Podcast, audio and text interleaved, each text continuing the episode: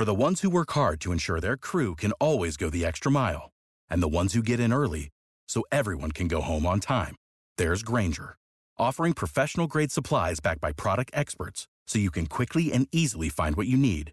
Plus, you can count on access to a committed team ready to go the extra mile for you. Call, clickgrainger.com, or just stop by. Grainger, for the ones who get it done.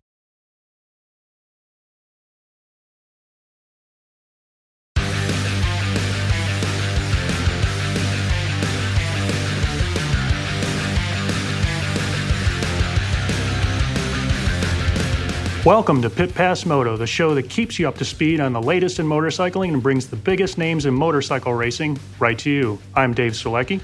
And I'm PJ Doran. And this week our guest is Josh Hayes. But first, Pit Pass Moto is sponsored by Moto America. Moto America, the home of AMA Superbike Championship Racing, featuring 190 mile per hour superbikes and is the official sponsor of Pit Pass. For the ones who work hard to ensure their crew can always go the extra mile, and the ones who get in early so everyone can go home on time, there's Grainger, offering professional grade supplies backed by product experts so you can quickly and easily find what you need. Plus, you can count on access to a committed team ready to go the extra mile for you. Call, clickgrainger.com, or just stop by. Grainger, for the ones who get it done. Pass Moto. A great way to watch Moto America if you're unable to get out to the track is Moto America Live. They show all day broadcasting of all events at the track. It's amazing. There are so many ways that Moto America gives you to watch racing on NBCSN, MAV TV, FS2. Find out all the places that you can watch live race action at MotoAmerica.com. Absolutely love the website. It's constantly updated with new content, interviews, technical talk, race results. It's a wonderful website. Check it out. Check them out anytime you can. Get out to the track if at all possible. There's a lot of upcoming races. Again, you can find out about all their upcoming events at MotoAmerica.com.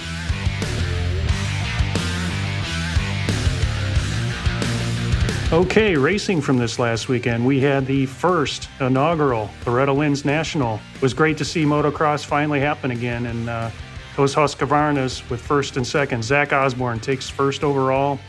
He holds the number one red plate, followed by Jason Anderson, who finished second, and our defending champ Eli Tomac with third overall. He had kind of a day where he struggled. He finished 7 2. He looked strong at times, but I'll tell you, they had a brutal track that was just wet and rutted the entire time. But uh, to see those guys out there finally racing again, it was exciting. Osborne's a story, though. I mean, he won the last Supercross of the season, and then he goes out and wins the first outdoor national. So he's a he's an upcoming force to look out for. I don't think a lot of people really had picked Osborne as the guy, but uh, man, does he look solid. So we got some battling going on. We got some new blood in the 450 class with guys like Chase Sexton coming up from the 250 class. Chase looked solid. He got 13-3 on the day for eighth overall. Nothing to sneeze at for any rider really in that class to finish top 10 is stellar. And for him to come out, you know, his first race of the year and do that well, he actually uh, won qualifying, was first uh, fastest time of the day. So look for Chase later on in the season. Uh, ho- hopefully uh, we'll see some more from him. And then in the 250 class, man, it was all Dylan Ferrandis with a 1-1 for first overall. He just was untouchable. He pulled hole shots and disappeared. And they got people already talking about an undefeated season. It's only been one round. So it's interesting, but uh, Frenchie can ride, no doubt about it. And then RJ Hampshire finished up second on his Husqvarna with a 3 2 score, followed by J Mart on his uh, Geico Honda for t- two and three for third overall. So good to see Martin up on the front. He's a guy that's been hurt, and for him to come back and do that well, I was really pleased to see that. So those are your standings and your finishing uh, overall. They're going to be back this following weekend to race at Loretta Lynn's again at the ranch. So, because of COVID, the next round that was planned at Washougal, Washington, has been canceled. So, they're just going to keep everybody in town and race at the same venue and uh, just economy of scale again, keep everybody in one spot. So, I'm excited to see that. Maybe we'll have a, uh, a dry track for a change and it won't be as rutted. We'll have to wait and see. Also have results from the MXGP, the third round in Kegums, Latvia. Jeffrey Herlings wins the overall with a 4 1 for first. He is the red plate holder with 213 points over Tim Gajser. with 167 points. Now, your your top three in the class was Herlings, followed by Jasikonis on his Husqvarna and Jorge Prado with a 3 4 on his KTM for third overall. In MX2, Jago Geerts on his factory Yamaha finished 2 1 for first overall, followed by Tom Vialle on his KTM for second. And Roan van de Moosdijk on his Kawasaki finished third overall with a 4 3. So, really exciting racing in MXGP. It's been a stellar season. It's good to see these guys out on bikes again and tearing up the dirt. Yeah, it is good to see that kind of racing. Also, good to see more MotoGP. We had the Austrian GP from the Red Bull Ring this past weekend, filled with drama. One of the more dramatic crashes that one might see at any point played out on about lap nine of the MotoGP event. There had previously been a pretty significant incident in Moto 2 as well. So it was a weekend of unfortunate crashes. In the case of the MotoGP crash on lap nine between Franco Morbidelli and Johann Zarco, they came together at an incredible speed, both losing control of their bikes, dismounting, and their bikes running away at a high rate of speed into the very 90 degree turn four. One bike went through teammates Valentino Rossi and Maverick Vinales, barely missing both of them. Some will say God loves Rossi more.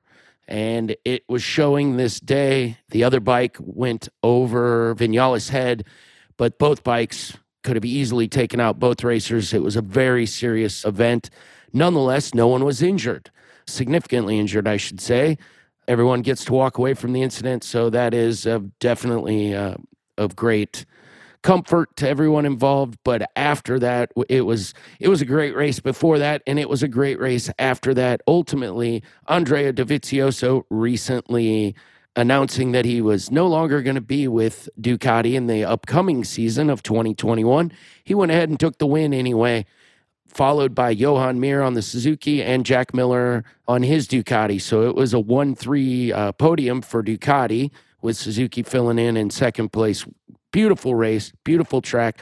Much like uh, MXGP, Dave, they are going to keep the MotoGP circus there in Austria, and they are going to play another round this coming weekend to fill in for some of the uh, events that have been canceled or uh, postponed indefinitely, if you will. They're going to make sure they get enough races to call it a good season. And it was incredible. I know you saw the event as it played out it was just terrifying, quite honestly. The speed with which those bikes were coming in, it, it had disaster written all over it, and it seemed to happen in slow motion. So, yeah, MotoGP is just full of drama this year, like you said. And with all of these top riders, you would say injured, now you've got a next level group coming up. And last week with Brad Binder winning his first MXGP overall, and actually first one for mm-hmm. KTM. Now you've got this other next level group of riders coming through and making all sorts of noise in that class. There were some guys that didn't play in this. Obviously, we still have the absence of Marc Marquez. He's still on the mend. There's some top level guys that are your to your point, not in the race right now.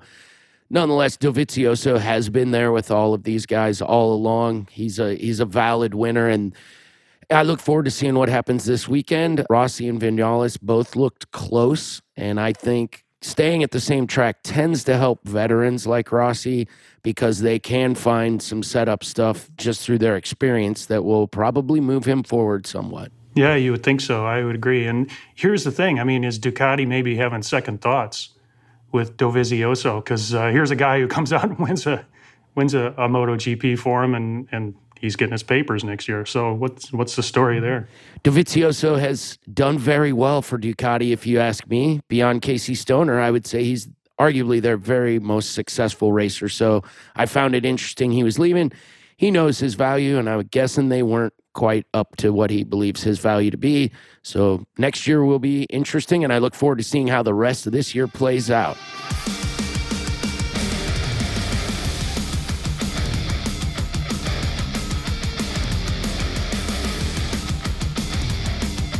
Support for Pit Pass comes from Lord Jones, makers of the world's finest CBD products. CBD is all the rage these days, but pioneering brand Lord Jones is considered the gold standard. For years, they've been changing people's lives with their premium CBD products. From world class skincare to tinctures and gel capsules to decadent gumdrop confections. If you're curious about what CBD can do for you, trust me, you want to start with the best. Lord Jones is crafted with the highest quality ingredients and premium hemp derived CBD that's lab tested for purity, strength, and consistency. In fact, Lord Jones has been featured in the New York Times, People, Vogue, Vanity Fair, and more, and now they're inviting you to experience the finest CBD products available. Go to lordjones.com slash pitpass to get 25% off your first order. Go to lordjones.com slash pitpass for 25% off your first order. lordjones.com slash pitpass.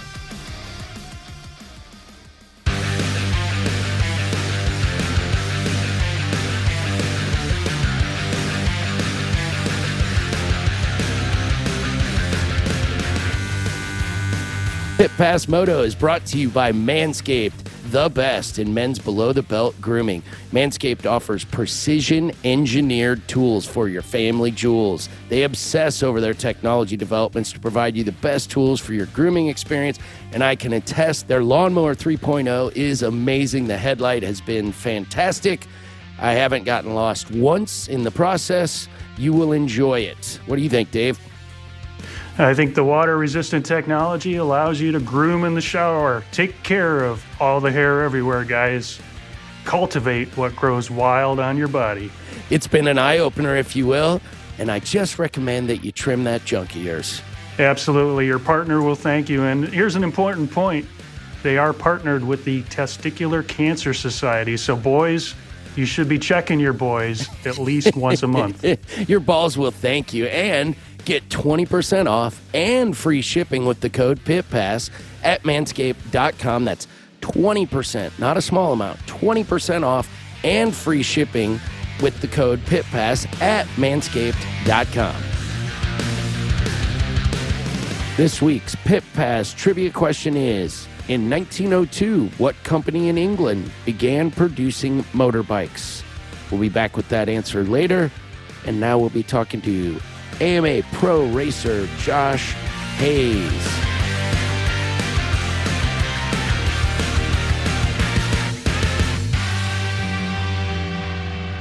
All right, welcome back to Pit Pass One. Josh Hayes, fabulous former AMA superstar racer, Moto America racer, and now, well, we're going to talk to him about what now is. Still racing, obviously, aren't you, Josh?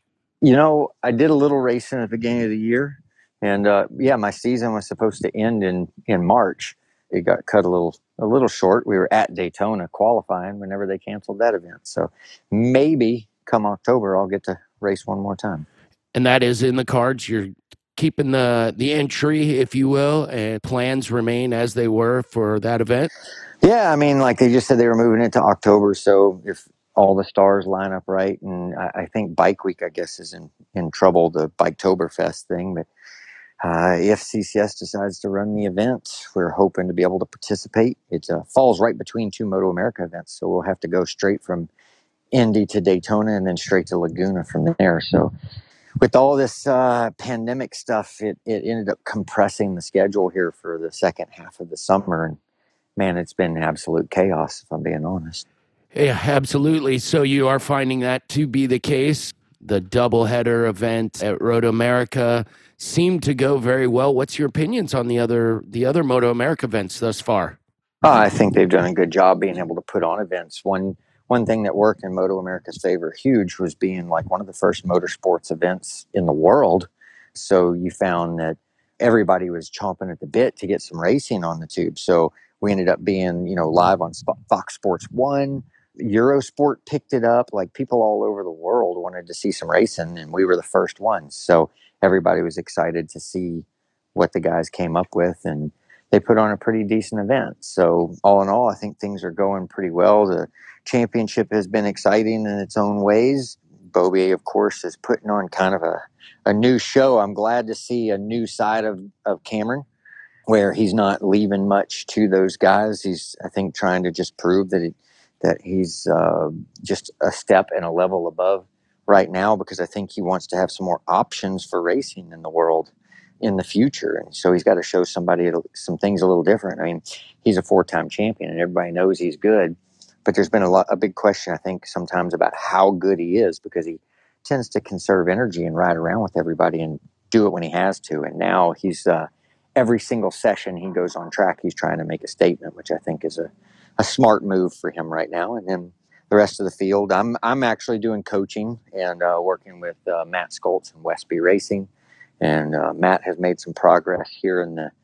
He, he started off strong at the first Road America, had a little bit of a of a downturn through the second Road America and into Atlanta, and uh, here at the at uh, pit race here recently, he's really kind of come back into it, into the fold, and I think they're doing a pretty good job. And then, of course, Bobby Fong, who's uh, the horse I've been working with for a long time, he's uh, showing a lot of heart out there. Him and the team are both new to this piece of machinery. The team is learning together, and they're doing things a bit different in the way that Toni Elias and the the Yoshimura boys had done in the past. And uh, Toni is, uh, hey, you know, he's he's such an amazing rider, but he's kind of seems to be struggling with just the transition and possibly some other things happening in life. Who knows? But uh, Bobby has kind of gone his own direction and probably a little bit more traditional direction based on his experience, and it seems to be working for him right now. Yeah, that has been really, in my mind, the only surprise, if you will, of this season has been Toni Elias not being the Toni Elias that we are all very familiar with, that being a dominant, aggressive racer who isn't happy with anything but the front. Uh, it just hasn't played that way this year. And it, it's been an interesting part of this season. No one's, I don't think, writing him off yet. I can't imagine anyone in the pits is. I, I think it would be difficult to do. I mean, Toni's a competitor, and he's probably one of the most experienced competitors we've had in in pro racing in America. Just his depth of knowledge and time that he spent on motorcycles and series all over the world. You know that stuff doesn't get erased overnight. But when there are a few things that are that have changed in respect to Toni. Change is always difficult. Changing teams, new crew, same equipment and the crew doesn't understand the development path of how they got to where they got to with those motorcycles when they were handed over is always going to be a bit of a challenge. Budgets being what they are in this day and age, the guys aren't able to test near as much as they did prior to that. So when M4 received these machines, they received them late. They weren't running motorcycles. It took a while to get everything up and moving. And they basically got a couple of days of preseason testing before they showed up at the first race and it's just not like it was back in the day. Things are just different. The other side of things are whenever the attack and factory Yamaha collaboration happened, there was a very good, like the transition was very easy. They took all of the equipment out together and worked together very diligently to integrate in the strengths of both teams to just come up with a very strong package. And the Yamahas, I feel like, based on what I can see from my time being on them and watching things on track, are they have taken a huge step forward, especially in especially in acceleration. Where Toni has, from the time he's been on the motorcycles here in the U.S., he's had an advantage on acceleration and speed to just be able to get from one corner to the next. Toni always showed up to the fight with a weapon that was probably in some ways the better weapon for close quarters combat. Like Cameron Beaubier and the guys on the Yamaha, Garrett Gerloff, had a broadsword and it was very powerful and it worked well when they could see clean racetrack and ride their own mm-hmm. lines and do it the way they wanted to do it. They were they were outright fast and hard to beat. But if Toni could just get into the mix for one minute with his shorter saber he could really mess up the rhythm of the Yamaha and keep himself in the game. He could make mistakes and have the acceleration to keep himself there and could come up with his his racecraft is is you know unparalleled in our paddock. And he was able to come up with amazing things and keep himself in the front in the fight. And that advantage that he had is now gone. So not only do the Yamahas able to do those fast laps, but they also accelerate as good as that bike does now and so Toni doesn't have an advantage in any area. He's he's on par at best. It makes it a lot more difficult because he's having to rewrite the way that he approaches and attacks the races also. It's been interesting for sure, an interesting season season thus far. Have you got any information, I guess, as we talk about upcoming races where we're going to the going to the Ridge next and mm-hmm. then and Indy? Are all events currently being marketed and promoted as fan events, or are we looking at potential fan restrictions, or are those more towards the date of the event decisions as far as you are understanding? You know, I hear it the same as everybody else uh, as we get the information from week to week. And I know that the Ridge is non spectator event in Washington at this time. And I don't know moving forward because I know there's still a couple of weeks out. And things are quick quickly changing, you know, all over the country. And a lot of the, the races in one state are watching how we are handling the situation on TV from one to the next to make the decision of what they think is a safe atmosphere. So we have had spectator events. Pittsburgh was a spectator event. I believe Atlanta was a spectator event. And uh, the second Road America was where they set up some extra barriers to separate the fans from getting too close to the teams. The teams are only allowed to go to pit lane when their class is on track. Pit lane has been set up a bit differently so that super bikes don't all pit together. It's a super bike, a 600 program, a 1000 program, a junior cup program, then another super bike. So they've tried to spread people out, which is making it, as long as we continue to follow that protocol and you see people wearing masks when they're supposed to, we have a better chance of having spectators at all the events. But I don't have any real insider information other than what gets communicated to everybody at the right time.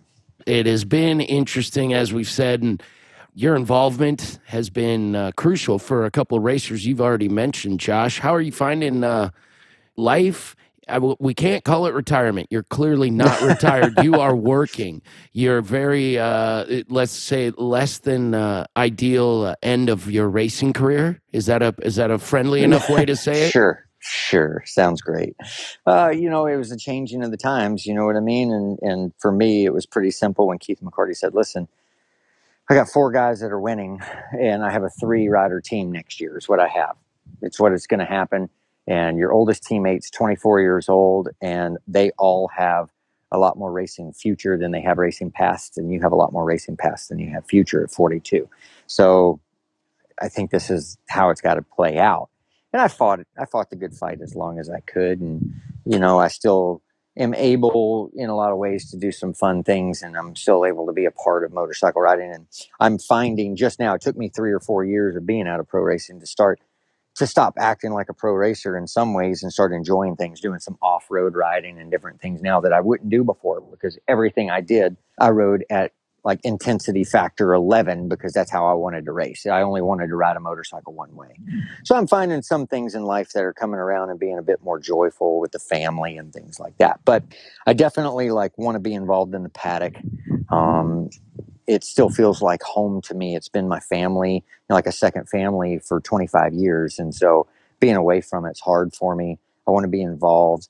And I've got people that I'm working with, like Bobby Fong, the Westby Racing team, Cam Petersen, Garrett Gerloff. Like, I, I feel like I have a, a, something to offer these guys just from a perspective of I've had I experienced so much in my career I've been there, I've done that, and I'm able to talk to these guys a little bit. I've now built rapport with them, implement ideas that I watch them execute, and I'm actually getting quite a bit out of it. Like I really enjoy when we can discuss something and I can bring something to the program. I watch them execute it and have success. It makes me feel really good that I was able to be a part of that in some small way. So, though it's not the ideal situation, I would much rather be a selfish racer I can say I, I, my joke is it's really difficult sometimes to help somebody else do something that I think I can do better than them in the first place.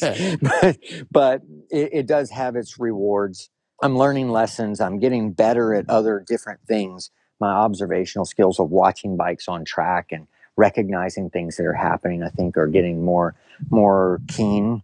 Those things I, I am enjoying, and I'm still around the racetrack. I still feel like I play a part in being there. And uh, there are a lot of other jobs and things that I feel like I could add to and want to be a part of. But you can honestly, like, there's a lot of them are, are conflicting roles and different things like that. So it's difficult sometimes to figure out exactly where you fit in. So, J- Josh, working with those riders, you went down a, a, list of a bunch of really fast guys. What as a as a rider coach, is it easier to take a guy like that and slow them down to get them to go faster, or is it easier to you know speed a guy up when you've got a racer like that? It's always easier to take a fast guy and rein them in than it is the other way around and I'm learning still there there are quite a few different personality and personality traits that you're finding in these people. And I communicate with all of them in very unique and different ways. With Bobby, we talked a little bit about riding and a little bit about this and a little bit of that, but more than anything, I'm I'm I'm damn near a sports psychologist with Bobby. We talk we talk more during the week prior to the race weekend than we do on the race weekend to just make sure that he's not letting silly things that are honestly not the important parts of racing, but are feelings that he has getting in there. You know, what people think of him or this or that. Those things get in the way of his success sometimes. And we got to talk through those things and just change the record that's playing in his head between the races. A lot of the work with him is done in that way. With Garrett, it was more in the moment, like on the grid. If I could say the right motivational words to Garrett on the grid and just get his focus on the right thing, he was trying to think through. They're, they're so complicated, all the settings in the motorcycles and all the input you're getting from crew chiefs and tire guys and all these things. And if I could just point him in the right direction and say, man, this is what you're looking for. This is what you got to go do. Go show the world this. If you could get him going there, his confidence was up and he rode like that. Man, he was he was hard to touch. Cam Petersen, we will talk about a little more of the details of riding, but it's all the like the fine tuning things. We'll just break down corners in a little bit different way. I don't have to motivate him kind of the same way as the other guys. So each of them's unique in how I talk to and deal with them. And sometimes we're talking about the motorcycles, riding, body position, little things that we can add to it just based on experience. But for the most part, I spend more of my time talking about how to manage all the information coming at you and where your focus should be on the motorcycle and what you should be worried, really worried about, and what you think you should be worried about. Like that seems to be where the majority of my mo- the majority of my time and effort comes in because I'm speaking sometimes to the crew chiefs, sometimes to the team owners, to the mechanics, and then to them and hearing their inputs and trying to help break all these things down because sometimes it's even communication with your crew what's the bike's job, what's your crew's job, and what's your job on the motorcycle. Because at the end of the day, the rider is still the most adjustable thing on the motorcycle. Interesting stuff, Josh. And man, I got to think those guys are super stoked to have you in their corner. You're not the only rider, former pro racer who has found their way in the sport. Clearly, that we've got a lot of other examples from the press booth out into the paddock. There's a lot of got, lot of guys that are really fast guys like yourself. Not all of them former motor, superbike champs, but a lot of really fast guys. So it's good to see, and I and it's I just enjoy watching the races and and the outcome of your efforts. Well, I appreciate that, and it, like I said, it's fun to watch the guys doing it. It's it's been pretty interesting now with Cam Petersen because I've been working with Cam Petersen. This is our third year kind of working together, same as Bob. Now I find myself where my wife is his is his crew chief, and he's winning in stock thousand and, and leading the championship there. So it's fun, and it just starts getting closer and closer to home all the time. Having so much family involved and all these things overlap, but I mean, there are so many positions and so many of my peers and friends that are now a part of everything from from management to like you said in the broadcast booth. You know jason pridmore and i were teammates. That guy saved my career at one point or mid, in the middle of my career and, and kept me in racing and and uh, was a great teammate and is still a good friend. And you know he's coaching a few guys and some of his guys have actually had at my training camp but he's coaching quite a few guys on the on the grid. Jake Zemke is now in rider management as well as helping like Cam Beaubier and a few people on the grid. And then I've got Michael Martin as a rider rep, and and Thomas Stevens was the the race director. Like all these guys were were the peers, and it's hard to call Wayne Rainey a peer because that guy was far beyond me, a lot earlier than me. But he at least calls me and speaks to me like a peer and we, we discuss things and, and it's great to, to have so many people involved that have been in it for a long time that, that love it and want to be a part of it. And it's not honestly about the almighty dollar.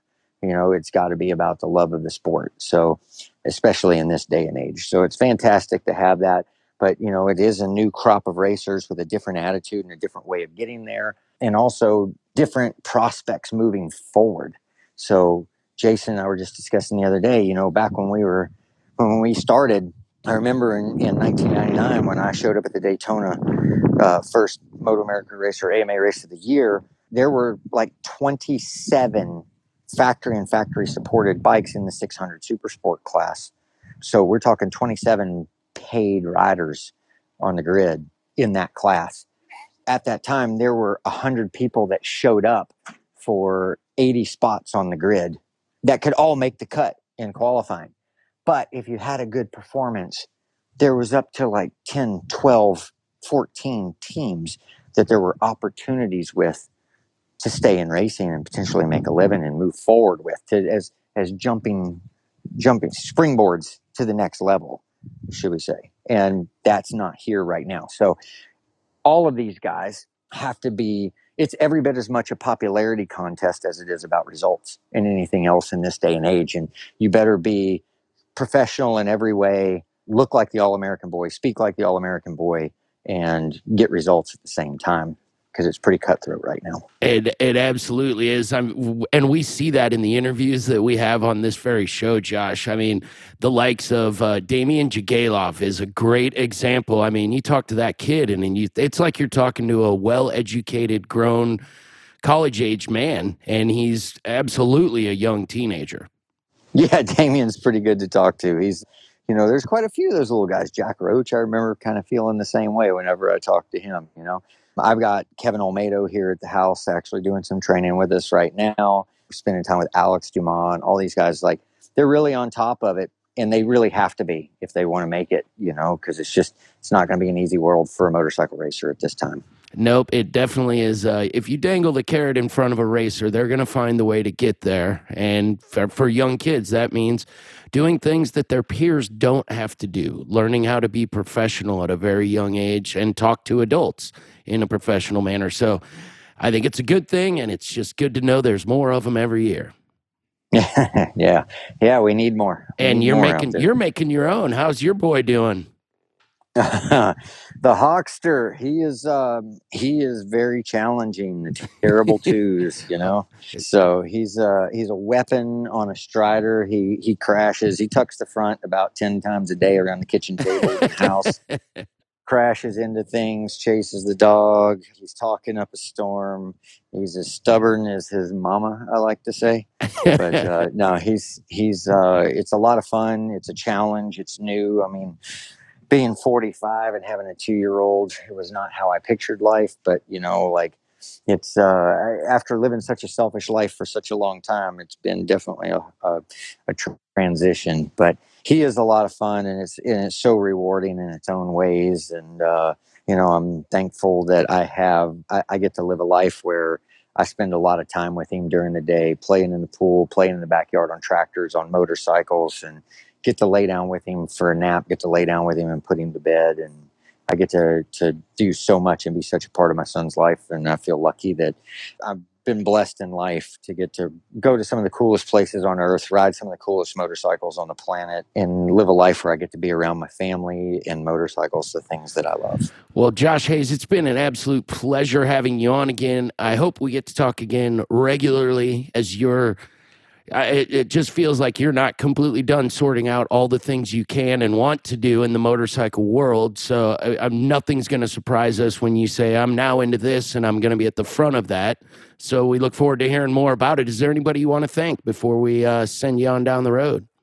Well, like I said, I'm pretty lucky. I got to live a, a pretty fantastic life, and I still have so many people that actually help me and support me with a lot of things like our J Force training camp stuff. So you know, Yamaha and, and Dunlop and Öhlins are, are three people that have been with us in the in the industry for a long time, and then you know a career in in uh, Arai helmets and Taichi and TCX boots, RS Taichi leathers, TCX boots. I mean, they've all supported me for so long and helped us so much in fly racing, helping us with our training on the motocross and dirt track side of things. So I'm pretty lucky to have so many people still in my corner, helping me, working with me. And I get to go do these fun things like race the classic bikes in Australia, race the Daytona 200, and potentially get to test some super bikes once in a while. So I feel lucky to be able to be a part of it all, and, and all those people help make that happen. So I'm a lucky man.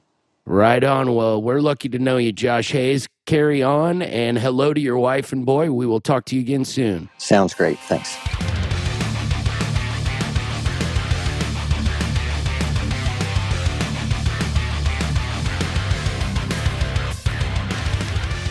This week's Pit Pass trivia question was In 1902, what company in England began producing motorbikes? And the answer, of course, is Triumph Motorcycles.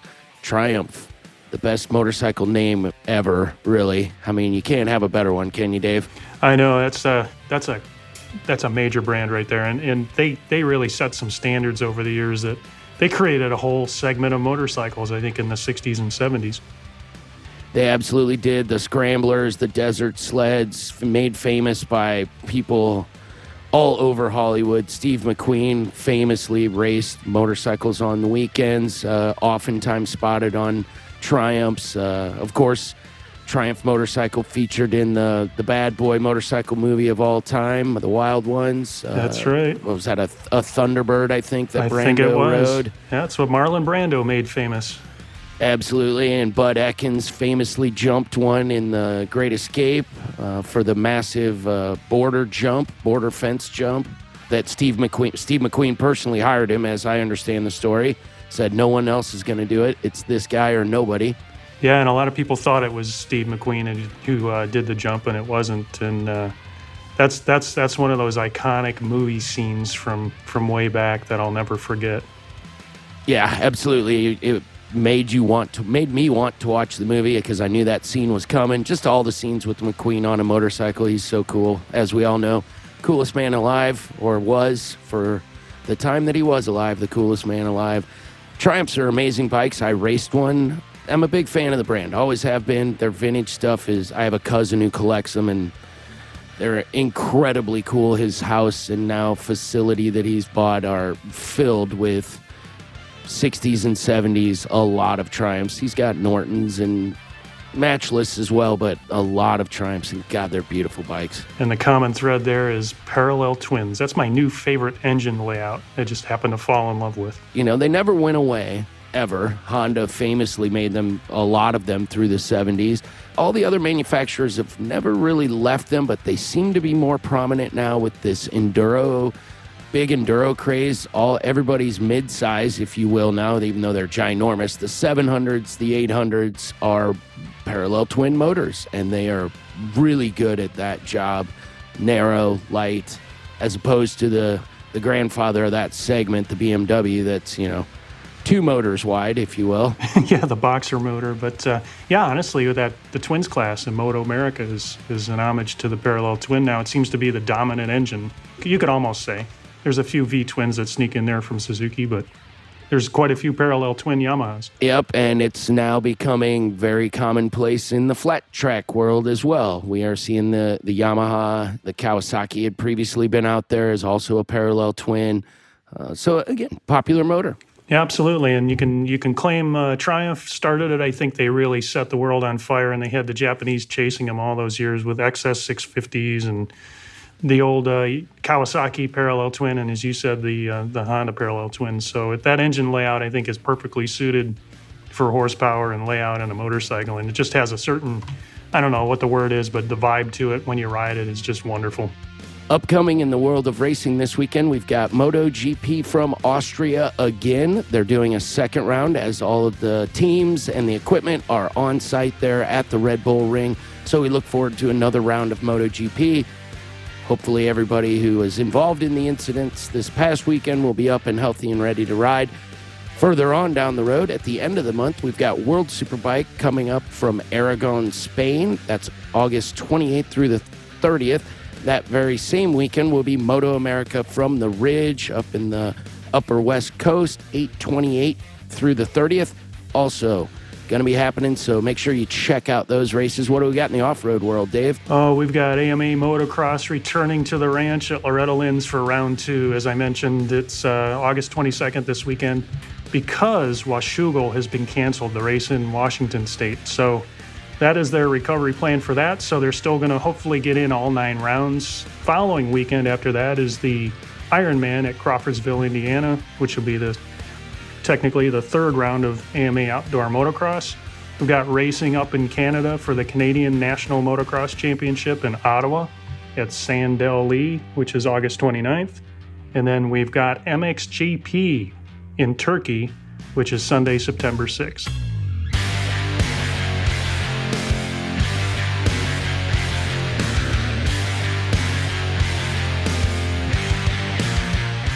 Thank you again to Josh Hayes for joining us today, and thank you for tuning in. We really appreciate it. If you enjoyed this episode, make sure to subscribe to us on your favorite podcast app where you'll get alerts when new episodes are uploaded.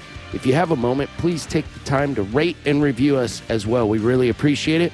Make sure you're also following us on Twitter, Facebook, and Instagram, and of course, pitpassmoto.com, where you can check out our all new blog. This has been a production of Evergreen Podcasts. A special thank you to Tommy Boy Howerson, Chris Bishop, our producer Leah Longbreak, and audio engineers Eric Coltnow and Sean Rule Hoffman. I'm PJ. And I'm Dave. We'll see you next week. Keep the rubber side down.